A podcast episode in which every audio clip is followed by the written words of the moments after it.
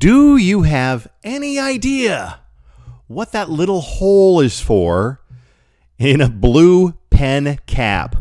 Uh, a blue Bic pen cap. You've seen them a million times. Not just any pen, but the clear barrel Bic. They're really common, they're everywhere. And it's got a blue cap on it, right? There's a hole in it, and it's not always been there. Do you have any idea why there's a hole there? I just found out. I'm going to talk about it today, but a whole lot more too, not just the hole in the pen cap on today's podcast. Take a shower, show up on time, and don't steal anything. Let's get started.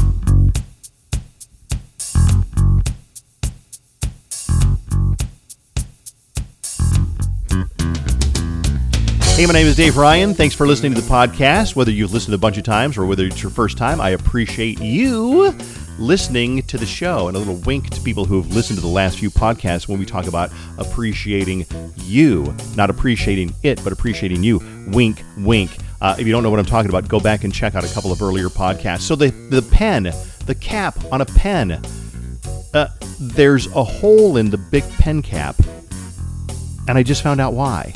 It's because kids tend to swallow them, and probably adults too, and that little tiny hole opens up a little bit of an airway. Not much of one, but that's the purpose, and it hasn't always been there. Maybe even the last, I don't know, I just noticed it when I saw it pointed out um, that it is give gives people a little bit of hope, a little bit of an airway if you swallow a pen cap. I know you won't, but kids can probably do that. You know, chewing on a pen and all of a sudden swallow it and this gives them a little bit of an airway. Amazing the things that we can learn on this podcast. Hey, here's something else I learned. Uh, the music that you hear in the background during this podcast, um, it is, I mentioned this before, it's written by my friend Johnny Deshay. And why do I mention that? Because it turns out that if podcasters don't use music that is licensed or that is original music, they are breaking the law. And we just got a big company memo that said, hey, listen, during your podcast, because we're all expected to do podcasts. You know, we do several podcasts for the show. We do the morning show podcast. We do the one called uh, Minnesota Goodbye. Fallon does one. Uh, she does actually a couple of podcasts, and um, we're you know podcasts are better with music most of the time, and it, it turns out that you're only allowed to use about 30 seconds or less of a commercial song. For example, if I want to use Welcome to the Jungle, I can use it, but I can only use about 30 seconds of it. And I think that's the law. I don't use really any except my own because it turns out our company sent out a memo and said, hey, don't use like you know copyrighted music because we can get sued for it there's a guy who did like a poker podcast and there was 233 different instances of this company using music like maroon 5 or you know taylor swift or whatever for this podcast and each violation is $150000 so that's a whole lot of money for all the violations. So whether he'll get nailed for it or not, probably not the entire amount, but um, I thought that was interesting. So shout out Johnny Deshay for writing my theme song, and I appreciate that. So just got back from Colorado for Christmas, and um, you know, not to sit here and be the guy who just talks about my vacation for you know the last eleven days. Um, uh, but to see if there's anything in there that we can talk about, that we can learn from, because the podcast is basically all about, hey, what's in life that we can learn from? What are we doing in life that we can learn from? And, you know, I've got my things that I like to share with you, and then you've got your things that you'll kindly share with me. And I really appreciate that. Uh, I got an email. I'm going to open up this email here from somebody who asked for some advice. And I want to see if your advice would be the same as my advice. Let me find this here really quickly. Um, here it is. Hold on. Amy writes and says uh, to Dave Ryan at kdwb.com. She says, It's the first time I've written in and listened to the morning show and all of the morning show podcasts. I have a question or idea for Dave. Something is happening more and more, and I'm not sure what is right, but it bugs me. Should you call somebody back if they don't leave a message? I say no. But am I wrong? I would say close friends or family, yeah, you can call them back when you have time, but I've noticed more and more that I get calls from people that I may have called, but I didn't leave a message, call back. So this happens at my work a lot. We have sales reps that make calls and they may or may not leave a message. I get three or four calls a day of somebody returning a call that no one left them a message to call them back. I always have to ask them, well, did, did they leave a message? They end up saying, Oh, well, I'll listen to my messages. What a time waster for them and me. I caught my son doing this and I got kind of upset with him. I fully believe that you do not call a number back that called you if they did not leave a message. Oh, okay. I was a little confused by what she was asking. Okay. So, in other words, if I call you and I don't leave you a voicemail, you don't have to call me back, right? I think that's true. You know what, Amy? I'm on your side. But if Susan called me and didn't leave a voicemail, I could call her back and say, Yeah, you called. What'd you call for? But if I get one from like a strange number and they don't leave a voicemail, well, then it just must not be very important. So, Amy, you know what? I'm on your side. Um, and she said, I thought what she was asking was if you if somebody calls me and they don't leave a voicemail. I'm a little I was a little confused by it, but no. If they don't leave a voicemail, I don't think that you need to call them back. Um, and I hate phone calls on my cell phone anyway. Raise your hand if you're tired of getting phone calls on your cell phone. When it rings, I go, ah, shit, who's calling? I don't want to talk to you. So, Amy, I'm on your side. Uh, other emails to Dave Ryan at kdwb.com while I'm scrolling here. Uh, Stephanie um, sent me a picture of her daughter reading my book, which she got for her 21st birthday. Um, she said, oh, wait, it's not Stephanie. Hold on, hold on. Um, she sent me a picture of her daughter at, here it is, um, at Benihana. Um, she sent me a picture of her daughter sitting there holding my book at the table of Benihana, and I, she didn't have an explanation why. So Megan said, "Oh my goodness, I'm sorry for sending that picture without any context. Um, uh, the picture was taken of my daughter Haley on her 21st birthday at Benihana. Two days later, I had a hysterectomy, and a few days after that, Haley and I flew down to Fort Myers, Florida, for recovery. So anyway, we love the morning show and appreciate your almost daily wisdom, uh, Megan Goodwin." Thank you, Megan, and I hope that Haley really enjoys the book. Um, that's you know basically the target for the book is you know anybody who listens to the show people like you uh, people who want to learn from somebody else's mistakes like me and young people like haley so Haley won't make the mistake of loaning people money and uh, doing other things that I suggest that you don't do in the book because most of the things in the book I have done myself and I want you to save the trouble of making the same mistakes. Um, we're going to get right to a chapter and um, the chapter today is inspired by. Oh, let me. You know what? Let's do the chapter. Then we'll go back to Colorado a little bit for some things that that happened out there. Sorry, I'm all over the place. Uh, you know what's funny is I've got two computers here.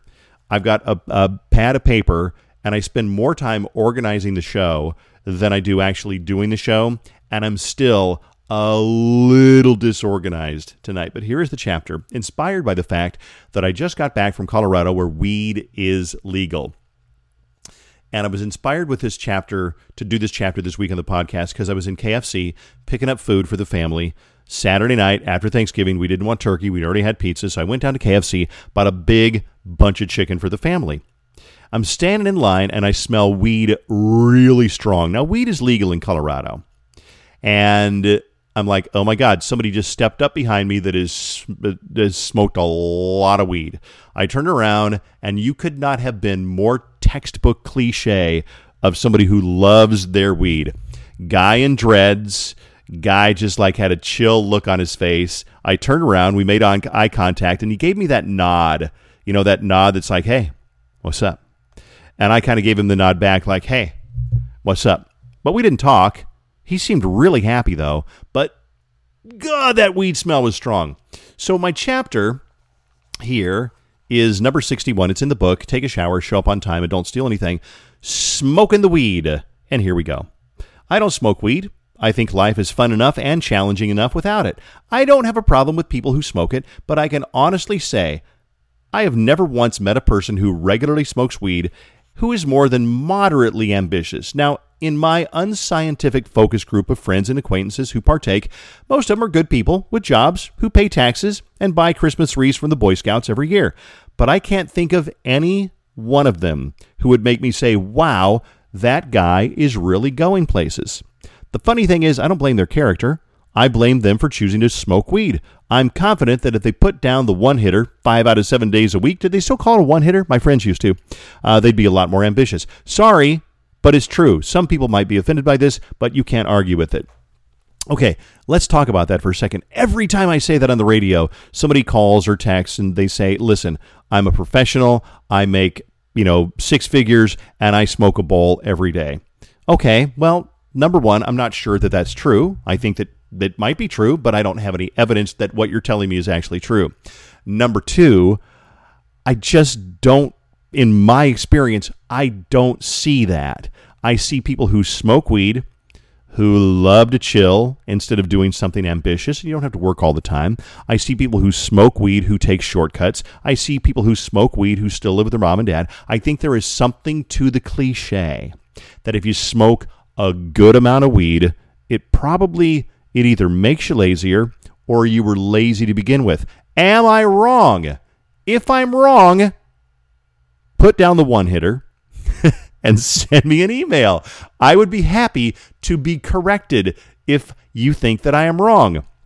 Maybe you're super ambitious and you went to Yale and you're a PhD and you're a pharmacist or a doctor or an attorney and you smoke a lot of weed. Let me know. Send me an email to Dave Ryan at kdwb.com because what's life all about if it's not about learning that we were wrong?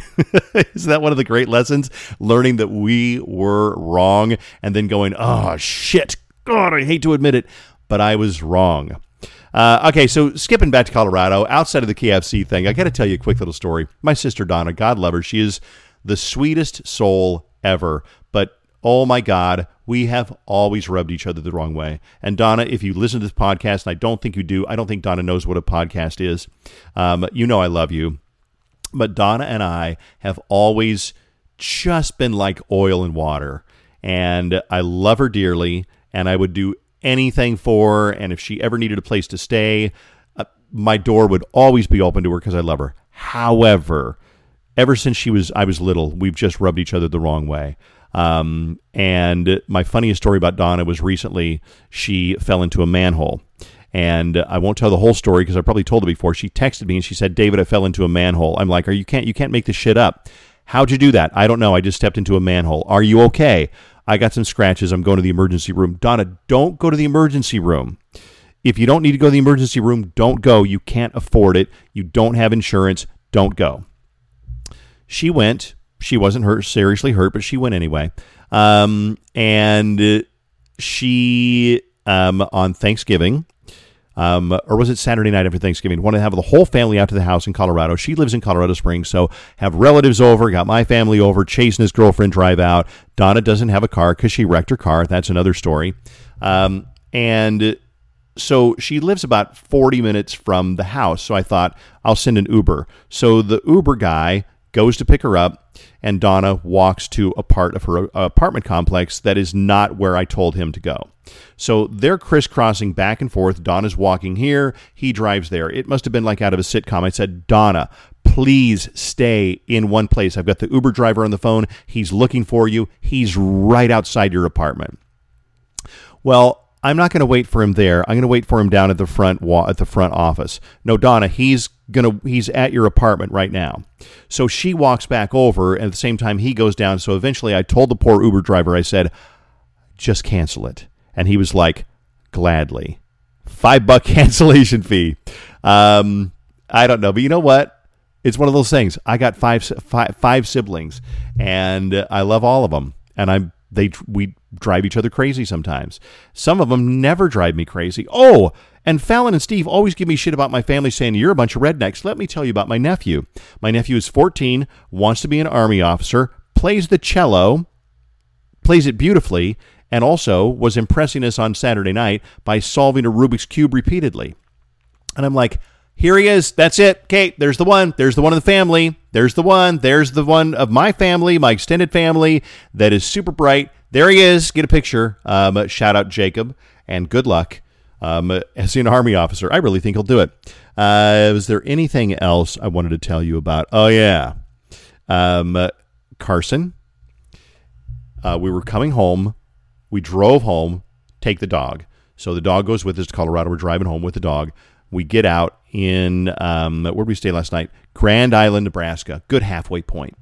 This morning, um, I said, Carson, take Josie out to poop. Okay. He didn't argue. Comes back, and I said, Did she poop? Yep.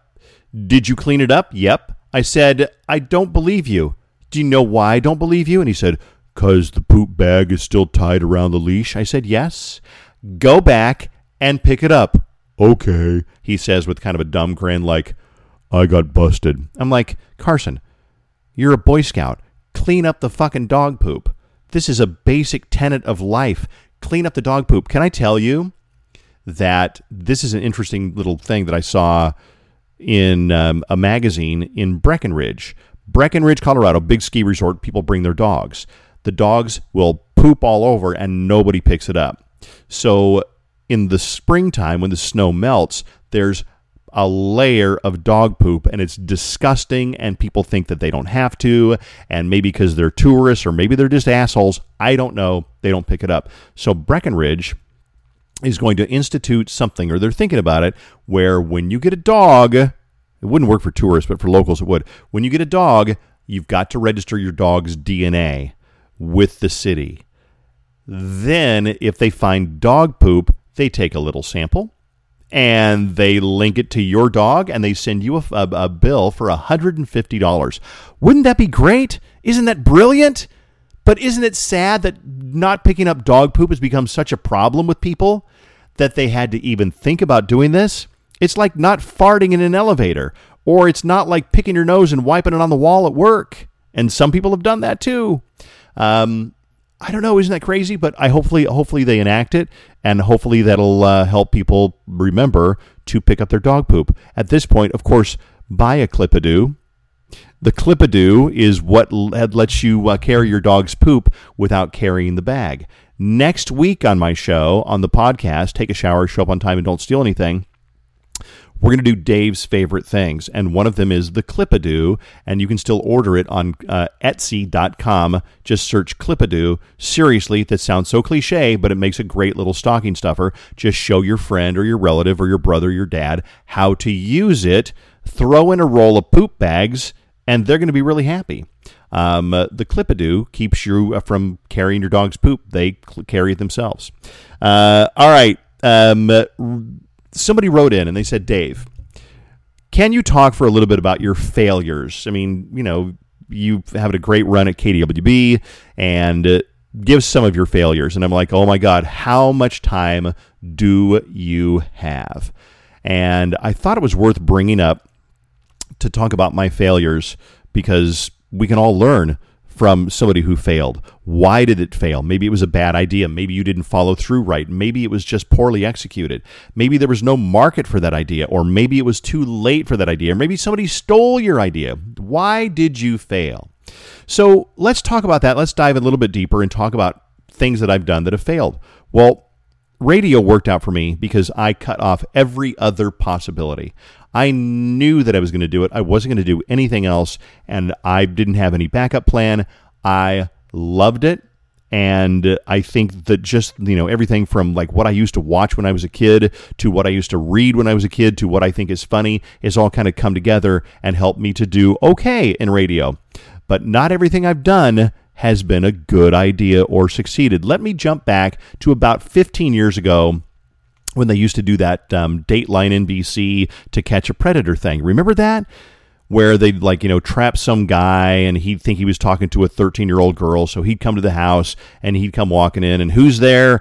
Uh, was it Chris Hansen, I think? And he'd be like, hey, it's Chris Hansen from uh, Dateline NBC. Have a seat right over there. And the guy'd be like, uh, yeah, um, I thought that she was 22. Anyway, so I thought, ah, a great idea to come up with a shirt that said, I got busted on Dateline. And so Susan, my wife, said, Yeah, it's a great idea. We had a bunch of shirts printed up, and they said, I got busted on Dateline. Now, if you know what a DOS prompt is, and maybe you do if you don't, if you don't, it doesn't matter. But a DOS prompt was something in the early days of personal computers um, that you would type a command in. Well, it started off with a DOS prompt and then it said I got busted on Dateline, which to me added a little bit of computerized authenticity to it because the whole thing took place like in a chat room. Okay, so most people did not understand the DOS prompt bit, and people did not buy the shirts. They didn't want one. They didn't care. I sold maybe a dozen out of a hundred that I got printed. I gave the rest away, and I was glad to be uh, rid of that project. I got busted on Dateline t shirts. Fail. Next one. Uh, 25, 28 years ago, uh, before the interwebs, um, radio needed radio used to um, how do I how to explain this? It's not it's not complicated. I'm having trouble explaining it. Um, a magazine, a monthly magazine of radio jokes. That's what I wanted to put out because I had you know a bunch of great ideas and a bunch of great jokes. I thought I will put out a monthly magazine of jokes and people will use these jokes on the radio show and they'll subscribe to this. They'll tell their friends, I'll make a good amount of money of this. This is going to be awesome. So I learned a program, I think it was called Microsoft Front Page, which was basically a publishing program that lets you make newsletters. I wrote a bunch of jokes every month. I put them into this newsletter and I sent out samples to every radio station morning show that I could find in the US and Canada. Hundreds of them. And this was before the internet, so I had to look them up. Like, I don't remember how I found all these radio stations, but I found them, mailed out hundreds of samples with a little subscription card that you could clip out and fill it out and mail it back to me along with your check or whatever. And I sent them out and I waited. I thought one day I'm going to go to the mailbox and there's going to be it's going to be stuffed with the with checks and subscriptions, and it never happened. And every day, I remember going out to the mailbox and going, okay, well, it's been 10 days. That's probably three days to get to them, three days for them to figure out that they want to do it, and then three days to mail it back. Today is the day I open the mailbox and there'd be one subscriber. And the next day, none. And the next day, two and the next three days, none. And I think I ended up getting about 30 subscribers eventually, which was not worth the trouble. So I kept doing this. It was called GAG, G A G exclamation point and it was a magazine i put together about 10 pages every month for about two years and i was really proud of it and it never took off. Fail. Friend of mine kid craddock who is a radio guy at the same time he put together a magazine called morning mouth his was glossy with pictures, and it was better, and it was awesome, and it lasted for 10 or 15 years. And uh, Kid Craddock is gone now, but his magazine lived for a long time until magazines really kind of started to die off about six or seven years ago.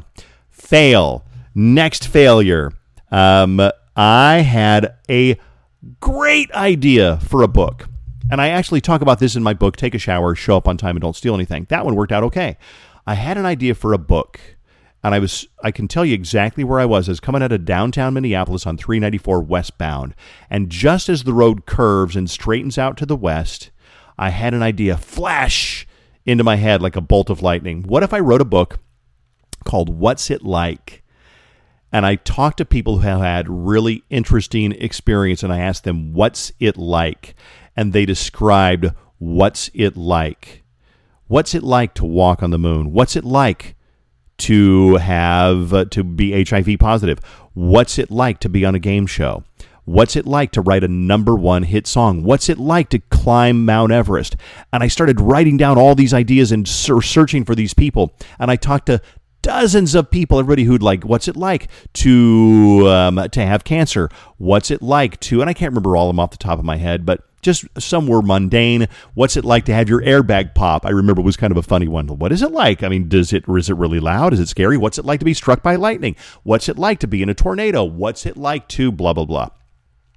And I interviewed and I interviewed and I phone made phone calls and I recorded all of them and I paid a woman to transcribe every single conversation and I edited it and I spent a week of my vacation one year editing all these conversations and I sent it to a publisher and another publisher and another publisher and none of them really liked it. They said there's something there but I just don't quite see it. So, fail. Here comes the double fail. About 10 years ago, I was watching the Today Show on a Sunday morning and they were interviewing two guys who had written a book called What it feels like. Now, remember, my book was going to be called What's It Like? Their book was called What It Feels Like. It was the exact same thing as mine. Now, I am by no means accusing these guys of borrowing my idea. That's not the point. But whatever it was, I sat on my idea. They moved on their idea. They made theirs happen. Mine fail. So there's another failure. Oh, you think I'm done? Oh, no. I've got at least one more. And here we go. Um, again, maybe 10 years ago, I had an idea for a website called Number One Rule. And it, if you type it in, it still might be out there. I don't know if you'll, what you get if you load it up. Number1rule.com. What's the number one rule for golf? What's the number one rule for being married? What's the number one rule for staying faithful? What's the number one rule for making friends? What's the number one rule for bowling? What's the number one rule for getting good grades? What's the number? And I thought, holy shit, I've stumbled on a gold mine of ideas. What's the number one idea for finding the, the ideal partner? And I thought, I'm going to make a website where people go to the website and they browse number one rules. What's the number one rule for choosing um, I don't know, choosing a car. What's the number one rule for buying a car? You could browse through these and you could enter your own and you could tell why you're an expert. And it would have been beautiful and perfect. And I was so excited. I thought, my God, this website's going to take off. And it probably still would. There's no reason why it shouldn't take off. But it did not. I'll be honest with you. I think a lot of it had to do with the internet was a little bit newer back then and it wasn't user friendly. And I'll be honest with you also it was an ugly website. It looked like a fucking cow pasture. The colors were gray, tan, and gray. it was just awful. And I think that when people went there, yeah, they responded a little bit, but it just wasn't a fun looking website. It looked like something you'd look up, like, you know, prescriptions on, or you'd look up laws on. It was horrible looking. But it was an idea that was another fail. So there are at least four failures that I've had. Um, the Clipadoo, hey, listen, I don't have big hopes for that one. It's just for fun. The book, Take a Shower, Show Up on Time, and Don't Steal Anything, has been a much bigger success. It's sold several thousand copies, and I encourage you to buy it for somebody for Christmas this year. Hey, listen, let me know about your failures. Let me know about your thoughts on the podcast. Let me know about anything that you want to talk about. Uh, maybe you totally disagree with me about the weed thing. I would love to, uh, you know, um, read your email. And I was going to say I'd love to come over to your house and we'll smoke a bowl together and we'll talk about it. But I I I don't have time. You know that's not going to happen. Um, but I would love to hear from you. Send an email anytime to Dave Ryan at kdwb.com. Okay, hey, wrapping up. Here's that music again. It's Johnny Deshay and the closing theme to uh, Take a Shower, Show Up on Time, and Don't Steal Anything. I appreciate you. Thanks for listening, and we'll see you next week on the podcast.